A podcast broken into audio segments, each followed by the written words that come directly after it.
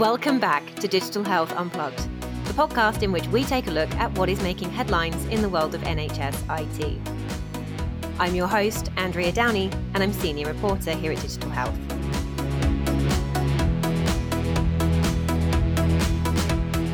Hello, and thank you for tuning in to another episode of Digital Health Unplugged.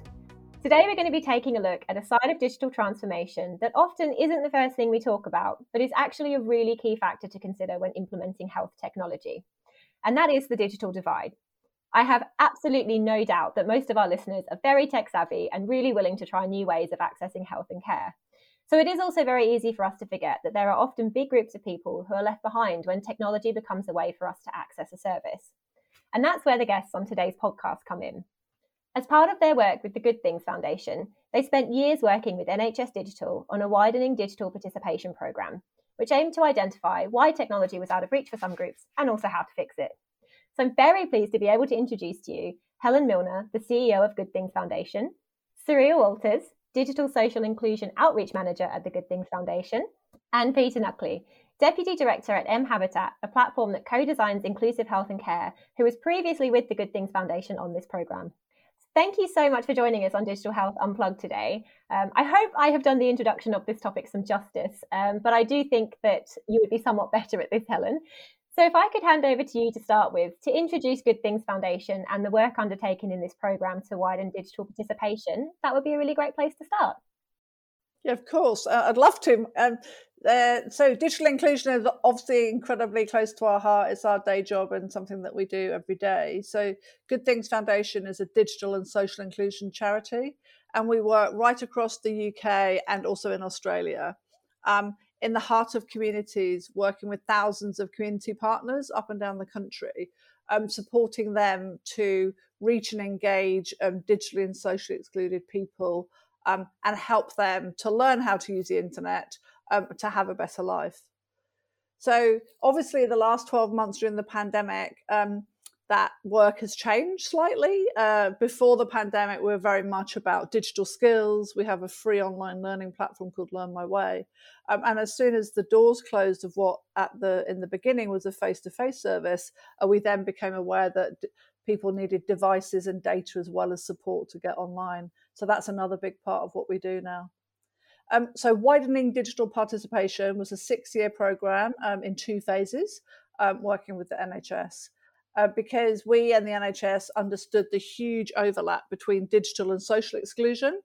Um, and that is that most of the people that experience digital and social exclusion are either older and or poorer. So obviously older, poorer people too. And clearly, we know that social exclusion is a driver of poor health outcomes. So uh, over those six years of widening digital participation, we helped over six hundred fifty thousand people through our community partners. Um, so that's the breadth of what we did. But we also did some deep dive pathfinders that, you know, Pete and Cyril will be great at actually talking about a bit later. Um, through those over six hundred fifty thousand people that we reached, Um, we calculated that that saved the N H S over ninety-one million pounds um, in uh, reducing um, un- uh, reducing avoidable face-to-face contact. But of course, it also had really deep impact. So, for example, our um, Pathfinder um, supporting people with long-term conditions actually reduced um, unnecessary G P appointments by twenty-five percent just over that short um, that that short um, Pathfinder. Coming out of um, widening digital participation, I think there are two main models. One is digital health literacy, and that's something that we did throughout the whole of the six years. Um, and that is our mass approach. So that's the kind of scaled approach that, that we can do with our thousands of community partners. So that's saying helping people to be digitally included, helping people to get digital literacy. Uh, it's once we get them on that journey, we can then support them to look at their digital health literacy. So that's both about them getting confidence and self-efficacy so that they have the agency to be able to engage with health systems and health tools online, as well as helping them to do some of those very specific skills and transactions like how to do a repeat prescription. So that's the mass approach. And then the second approach is what we call digital health hubs. So that's um, something that we've now um, continued to do, and Surya can t- tell you some more about that, um, with a company called R B, which is digital health hubs. I see is fundamentally about bonding and bridging the informal and the formal health systems. So a really great example of that is a dementia cafe is hugely supportive of people with dementia to help them with their health and well-being, but it's part of the informal health system. But actually the digital health hubs are helping those to bridge into the formal health system too. So there's so much that we've, we've achieved, uh, and obviously something that we're really, really excited about. Yeah, that's an awful lot of work. Um, and also what stuck out to me there was obviously the money. Um, I think obviously saving money speaks volumes in the N H S. So I am going to come back to that one a little bit later. Um, but next, I just wanted to ask Peter and Surya, what were your roles in the programme? And uh, Surya, if you could also tell us what's going on with the digital hubs, that would be amazing. Yeah, sure. Thank you. Um, so currently I'm doing some insight gathering. Um, So in terms of the R B project, um, we're working with around fifteen community partners, but I'm specifically working with um, five um, community partners that um, support the Black and Asian and minority ethnic groups. Um, and these centres are, are located in various regions. So there's one within Manchester, Sheffield, Bradford, um, and Stoke-on-Trent. And exactly what Helen um, referred to, it's about um, capturing that that um, key insight really to some of the barriers and the challenges that are experienced by those groups of people. Um, and as uh, Helen also mentioned, COVID has really highlighted the inequalities um, that are experienced by certain groups with, in terms of um, the access to health um, for minorities, the, uh, the stark statistics in terms of uh, rates of death with the COVID. Um, we know that like males are three times more uh, likely to have died with the COVID. So it was really important for us to get a, a real clear understanding of those kind of unique challenges.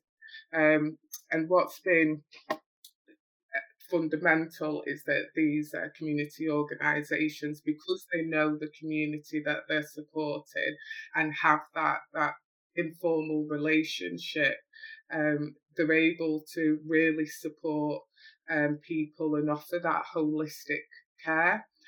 And so they're really different in terms of how they um, are approaching the digital health access.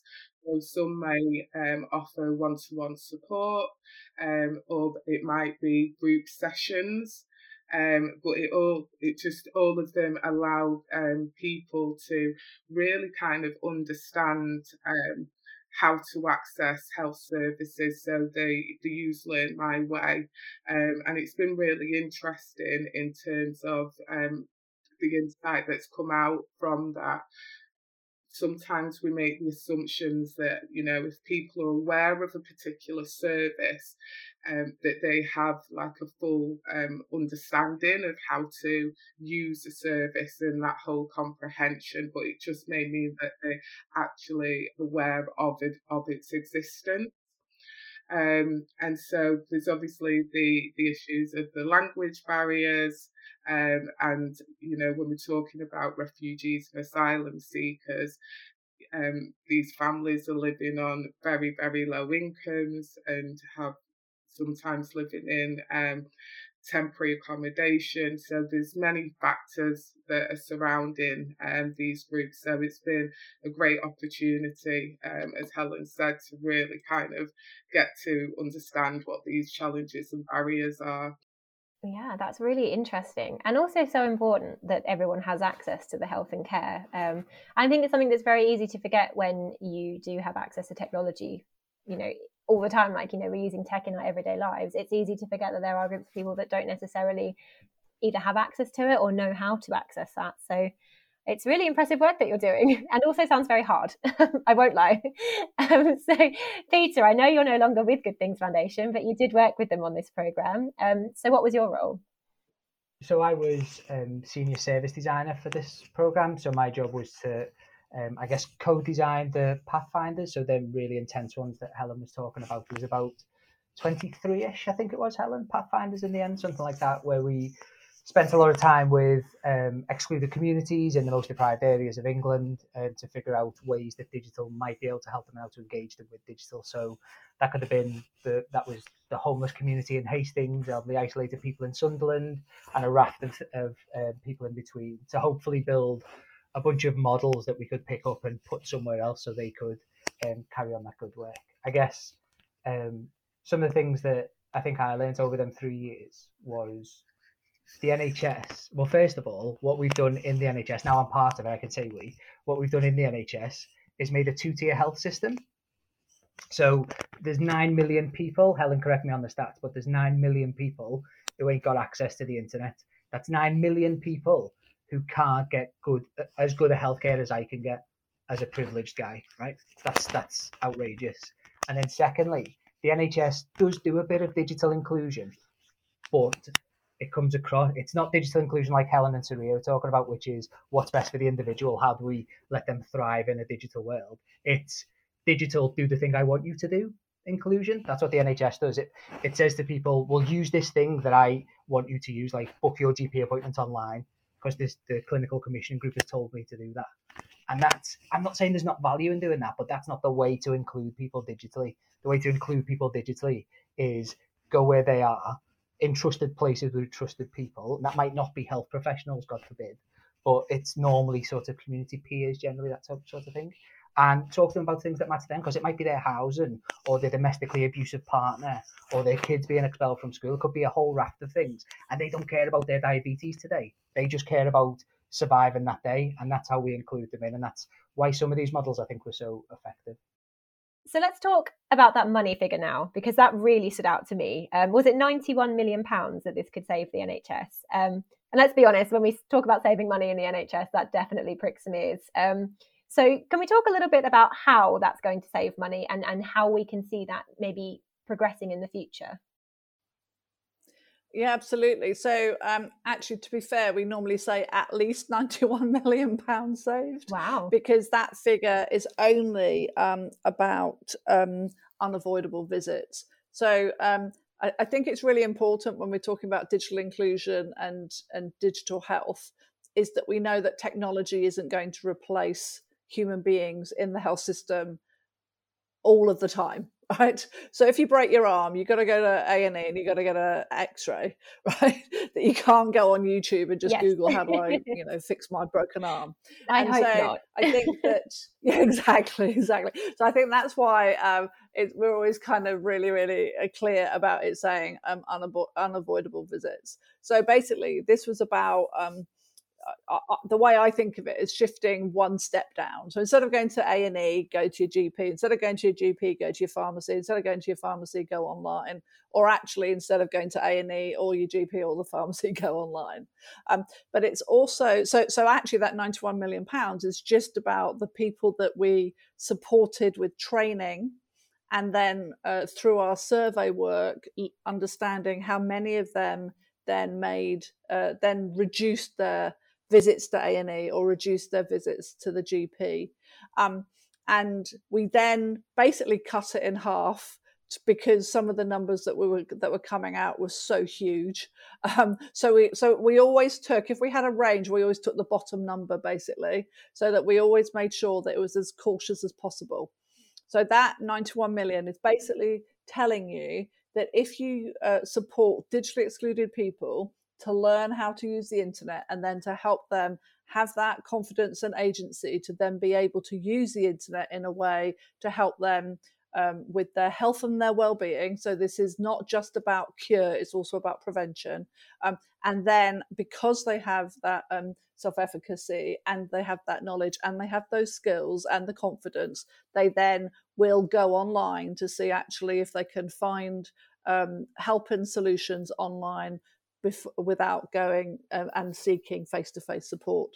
Clearly, all of this, so the, the ironic thing about widening digital participation was it finished at the end of March twenty twenty. So basically, just just kind of, I guess, whatever that was, a week or two after the lockdown began and the pandemic was really exploding across the country, um, the widening digital participation programme finished. So all of those calculations are pre-COVID. And so imagine now, with um, online consultations, with texting people and asking them to, you know, text back a photo, um, with, um, you know, doing online repeat prescriptions. So that's just the transactional stuff, right?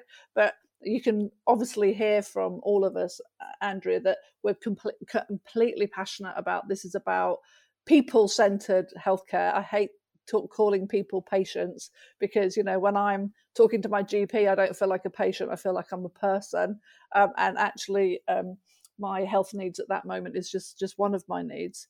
Um, so people-centered care, um, and that we we understand that well-being is so important for prevention, and prevention is so important to um, help us then look at cure when cure needs to be um, the solution for somebody.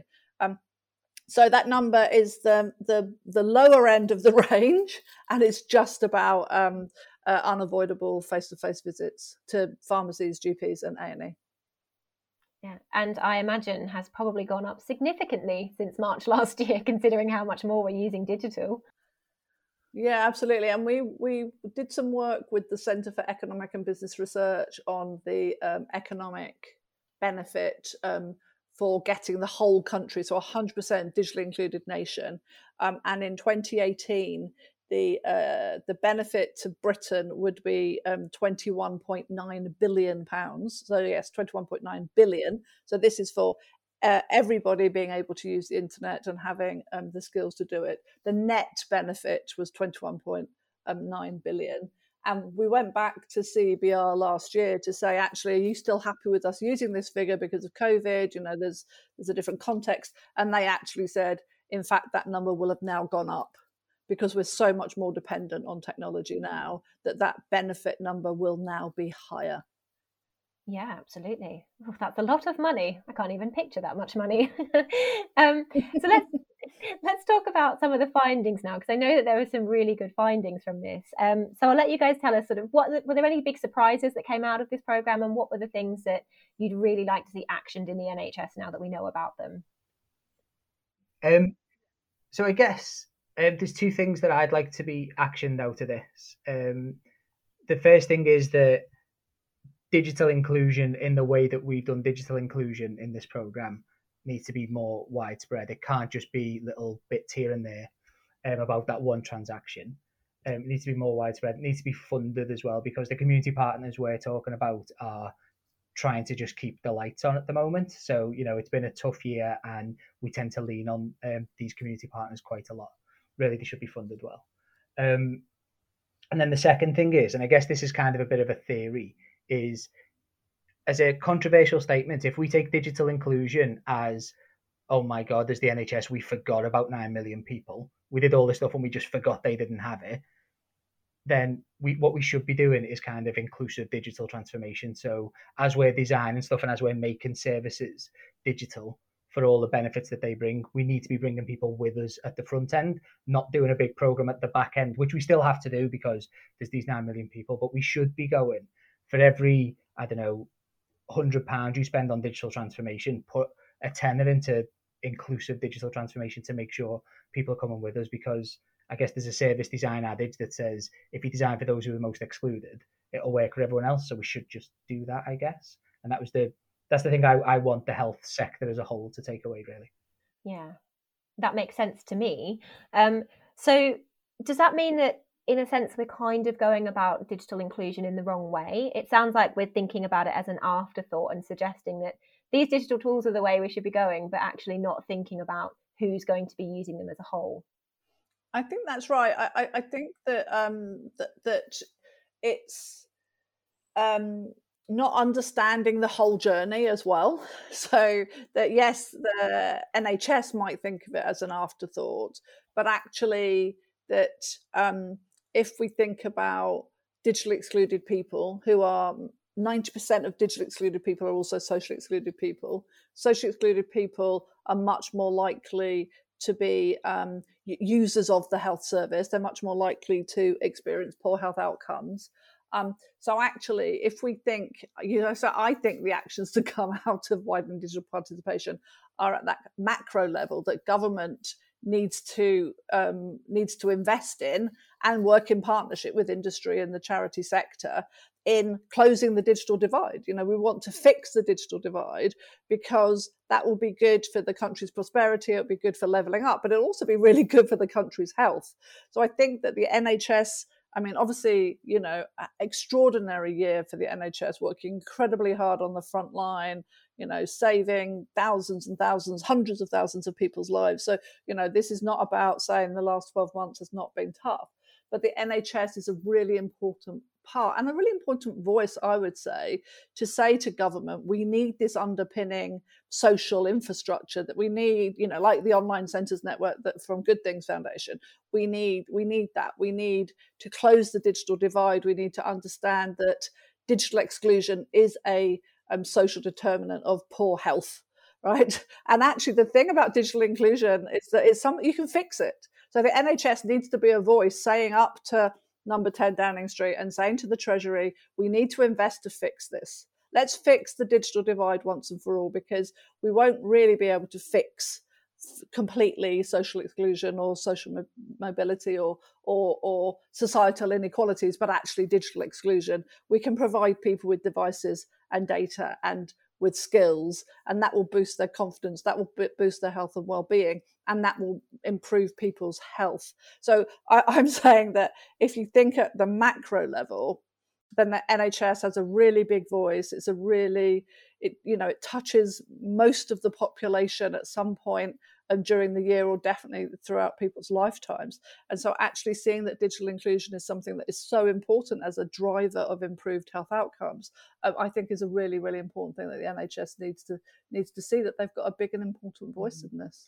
And I would also add to um, both uh, Pete's and Helen's point is the fact that with our online centres that are currently delivering digital health, you know, the atmosphere, it's not just about being based in the community, it's about Uh, that holistic support that they're receiving. Um, and so in terms of the atmosphere that people are experiencing when they're going there, the relationships are so crucial. Um, you know, the, the whole wider needs, the housing comes into play, the benefits come into play, all those um, factors that impact on people's health are addressed. Um, and so it, it's definitely about valuing the, the support that the community organisations are, are providing to individuals, really, and communities. Hmm. So I guess this this might be the million dollar question here. Um, so sorry if you don't have the answers. Um, but what what do what do we need to be doing to fix this? Like, what does you know, top level N H S policy need to be doing, down to like local trusts? Are there little steps that you know? individual organisations can take to ensure that patients aren't left behind? Well, I would say the first thing that they need to do is, you know, obviously listen to your podcast and know that there's a problem, right? So, uh, you know, I, yes, I think I, I'm, I'm still surprised, absolutely, I'm still surprised how many people I meet who go, what do you mean there's nine million people who can't use the internet without support? You know, that that the scale of the problem is still so huge. So, you know, being aware that it's a problem and being aware that not everyone um, can use the internet, but also rather than saying, oh, therefore we need to always create another channel, which, you know, is fair enough that, that definitely there needs to be a channel to, to, to support the people um, who can't use the internet at the moment, but also to see that an investment in supporting people to get the devices and data and the, the support to develop those skills that they need will then actually bring them into being um, people or patients that can interact with them digitally. I think, though, it's important to understand your local ecosystem. So who around you, you know, on our on our website, there's a, you know, you can find Help Near Me, which which will basically tell you where the active um, online centres are around a, an individual um, trust, for example, or a G P practice. Um, but though also think about it at that, you know, macro level. Don't reinvent the wheel. You know, Learn My Way is a free online learning platform. It's got great resources on there to help people learn how to use the internet, but also learn how to use N H S services. So um, I think before people start designing their own local programs, actually think about what else is there available that, that you can tap into, or, or people you can talk to about it as well. I think there's um there's an opportunity here that like never before, and I know a thousand people have said this about COVID and things, but also the structure of the N H S is changing with integrated care systems. So the N H S tends to hold the power from what I've seen in integrated care systems, but you do have councils in there, you do have third sector organisations, you have a raft of organisations there, and it's rising up the agenda. It's not as high as it should be, but it's rising up there. And the one thing that the N H S can learn, I think, from councils actually, as well as third sector organisations, is about this holistic approach. So councils are a bit better at digital inclusion than the N H S organisations are. And that's because councils collect your bins, do social care, have a number of routes to you, and have a, a more of a relationship in that way. Whereas the N H S, for the right reasons, only cares about my type two diabetes, obviously. Oh, I haven't got that, but you know what I mean. Or only cares about atrial fibrillation because that's what I'm here to solve today. So it means it's very narrow when it asks people about stuff. So I think there is an opportunity to move things over. But the thing that we, I think the way I would put it is, it's only political will that's stopping us. And I don't mean that in like a massive, you know, macro political way. I mean, we can do this stuff because it's been done if for six hundred odd thousand people, whatever Helen mentioned before. But I think what COVID has showed us is, his, when we went through the widened digital participation program, we had four, five thousand community centres that had free access to the internet.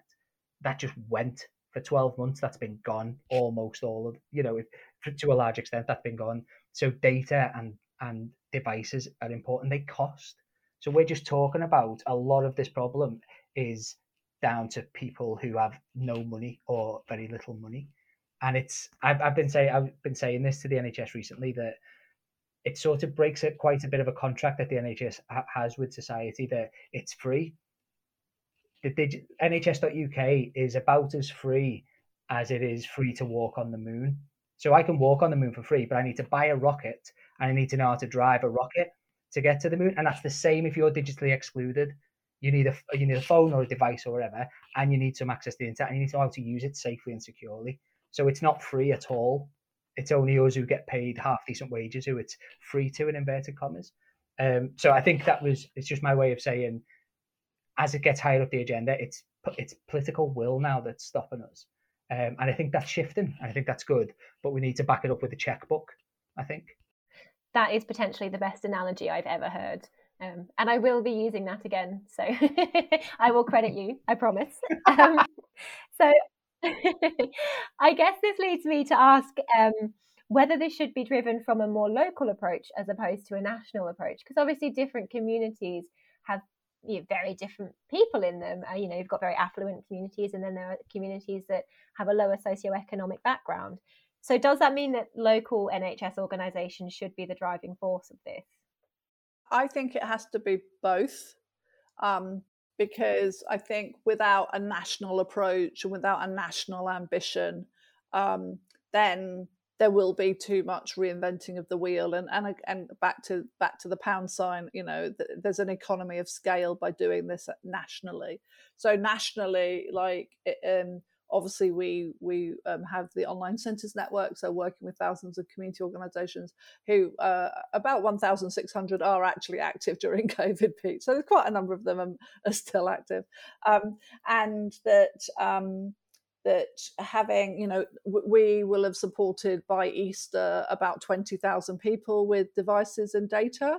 Um, so again, you know, doing that at scale, um, but being able to to give that out in a, you know, a very streamlined approach, purchasing powers of, of buying devices in, in in bulk, um, but then at that local approach, you're absolutely right. You've got very different types of communities, and in those communities they'll have different health needs. But also back to Pete's point about councils, you have different ecosystems, you have different types of charities, you have different priorities, um, and and we've always said that embedding digital inclusion in in in that in that ecosystem and in what you're doing anyway. So on, I talk about online centres, but they're not high street computer training places. You know, they're a community centre, they're a small local charity helping people to get work, they're a community cafe, there's a fish and chip shop in Stockport. So they're local places who see that digital inclusion is important for them to embed that in their strategy. And I think um, understanding that local ecosystem is really important as well. So it's not one or the other, I think it should be both. Uh, Saria, I'm very aware that you haven't had a chance to say much for a while, so is there anything you'd like to add? Yeah, no, I'm just completely agreeing to what Helen was saying, really, because, I mean, in order for there to be um, a sort of local uh, buy-in, there has to be that national support, because um, what we're talking about is a change of culture, you know, it, it's the medical model, the social model, and, and making it work and, and um giving practitioners and community services the tools and the confidence really to work together and and really igniting that kind of innovative working uh, relationship.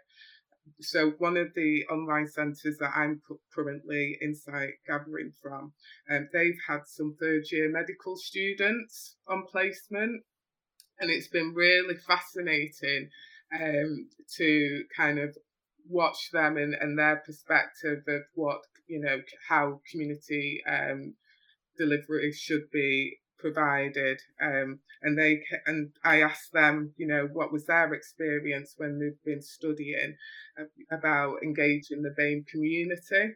Um, and some of them had touched on, um, you know, addressing like specific needs like diabetes. But when it comes down to like understanding Uh, communities and, and whether it be BAME or not, there seems to be that division, you know, and um, I was speaking to one um, student and they'd said that it made them really kind of reflect on how, not only how they will communicate with the patients in the future, um, but they're more aware of the, bar- the barriers and the challenges. Um, the more aware of the fact that, um, you know, our medical system is quite complicated and quite complex. Um, and there isn't anyone really other than our community organisations that, you know, are, are giving people that time to really understand and and be aware of, like, the services that they're trying to access. So, um you know, Learn My Way has been really sort of crucial in that respect, because it's allowed learners to understand the medical system. I mean, what's the difference between a, a G P and a consultant? Um, you know, why are certain medications being prescribed? Um, there's different medical licensing laws, you know, across the world, and and just, you know, for community organisations to be able to, as we keep saying, provide that holistic care and offer that ed- informal education is, is so important. And, you know, the, the health service won't know that until they, they take that leap and engage with community organisations and, and meet these people. Um, so, it you know, there's so much that's coming out from our research with this that, Um, you know, it'll be just such a, a great way to kind of use it as a building block to, you know, really tear down some of these barriers. Yeah. I mean, I understand what you're saying. It's a minefield, the N H S. I mean, I write about it daily and I'm still not entirely sure what I'm doing when I'm accessing services. And I think I'm fairly clued up on it and the technology. So I can imagine that it's really quite difficult for people that don't necessarily understand how it works. Um, So what are the next steps for this programme? You've spoken about all of the incredible things that you've achieved. Um, wh- what's the next steps? What are you hoping that the N H S will take on board from this? So with my work, I'm focusing on creating a guide um, and capturing some of the best practices, um, recommendations, all the insights, uh, and using that to not only um, help support the network, our online centres network, and those people that are also delivering uh, digital health, um, but also to be shared with with the N H S as well, and hopefully from that, you know, um, there will be recommendations that will be picked up. So the N H S um, and the Department for Health and Social Care needs to see themselves as part of a government movement for digital inclusion. So I think unless we fix the digital divide, we won't really have the step change that we need um, to to really help people who are on that wrong side of the digital divide. Um, so I, I think the N H S should see that it's an important part of that movement with other government departments. So to, you know, not sit back and benefit from that, but actually to be at the forefront to, to push for that. Um, and then I, I think that, um, I mean, clearly we've got our Digital Health Hub programme that's currently funded through R B, and we want to promote that um, and to extend that if we can. Um, learning a, a lot through COVID about supporting people remotely, um, supporting people with devices and data, as well as with that really important support and digital literacy. Um, and so, you know, we're, we're looking um, for funding to extend that. And so, so hopefully that we'll be able to do it. I think the other thing that the, it would be great for the N H S to do is to absolutely recognise this huge, it's, you know, it's like an iceberg. If you think the N H S is the top of the iceberg, that under the water there's this huge um, uh, work going on by the community sector, by the what I call the informal health service, um, and I think sometimes it is is um, quite invisible to the N H S, and or the N H S takes it for granted. There's obviously many, many, many, many notable exceptions. And I think throughout widening digital participation, we have really worked with some exceptional um, health practitioners.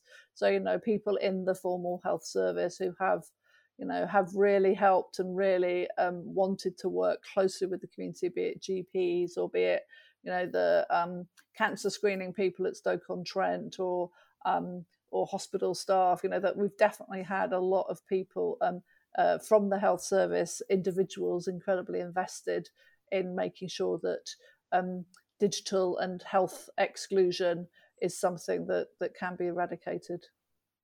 Um, I guess, what what would I like to happen? I guess uh, the first thing I'd like to happen is one day we don't have to use the word digital no more, because I think that just sets it up like there's two tiers to this, and really we're talking about services. Eventually we do have to do digital inclusion, but eventually we'll all kind of realize it's just a service that we're looking at, whether it's physical or digital or anything else that comes along.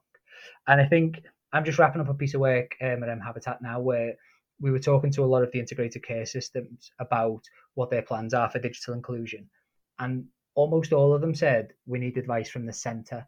So whether it's funding or advice, they look towards the centre. Even if down the road did something really good, they look towards the centre. So we need the centre, whatever that is, to be a big voice in this, and it's a big player. It's got a lot of weight to it.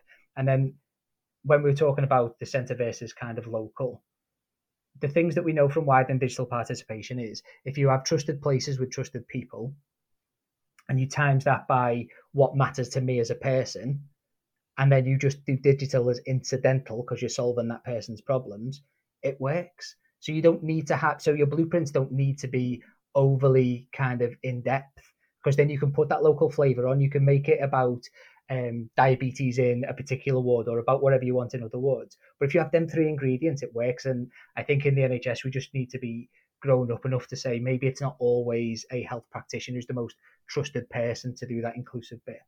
Um, and we've got these community organisations, and we, you know, we might have a mental health nurse who's the right person, but as long as they're doing them three things, it sort of works. So we've got the blueprint. So we just need to get on with doing it, I guess.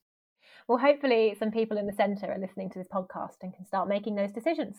Um, so we are we have very quickly run out of time. So just to wrap it up, I'm going to ask you all, um, if you wouldn't mind just providing one piece of advice that you'd like our listeners to take away from this podcast. Um, Helen, I'll start with you first. Remember that there are nine million people who are digitally excluded.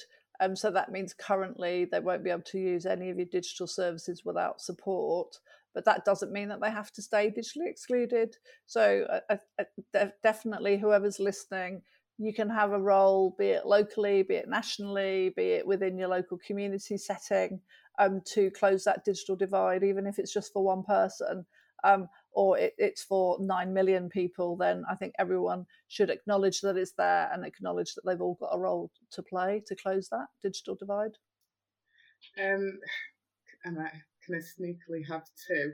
Um, the first one would be definitely, as I said before, um, you know, awareness of a health service doesn't mean full comprehension, understanding and confidence of how to access that service. Um, and just to remember that there's many community organisations um, out there that are actually providing that um, early intervention support that actually help to reduce um, a lot of medical conditions, and just the need for better collaboration and support between the health services and community services.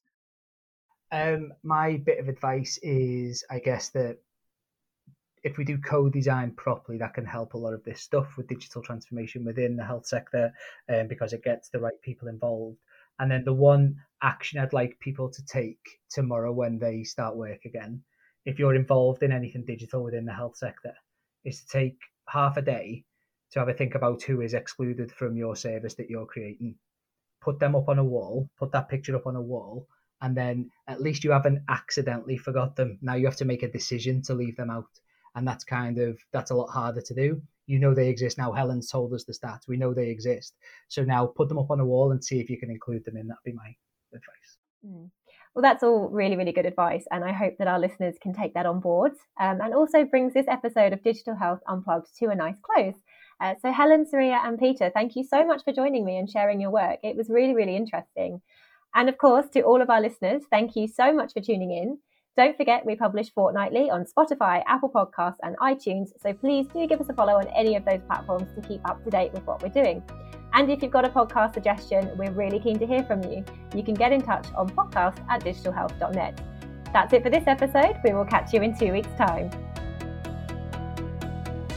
You've been listening to Digital Health Unplugged. We hope you enjoyed this episode. For more episodes or to keep up to date with what Digital Health Unplugged is doing, you can give us a follow on Spotify, Apple Podcasts, or your favourite podcast channel. If you want to know more about digital health, our news and events, you can head on over to digital health dot net.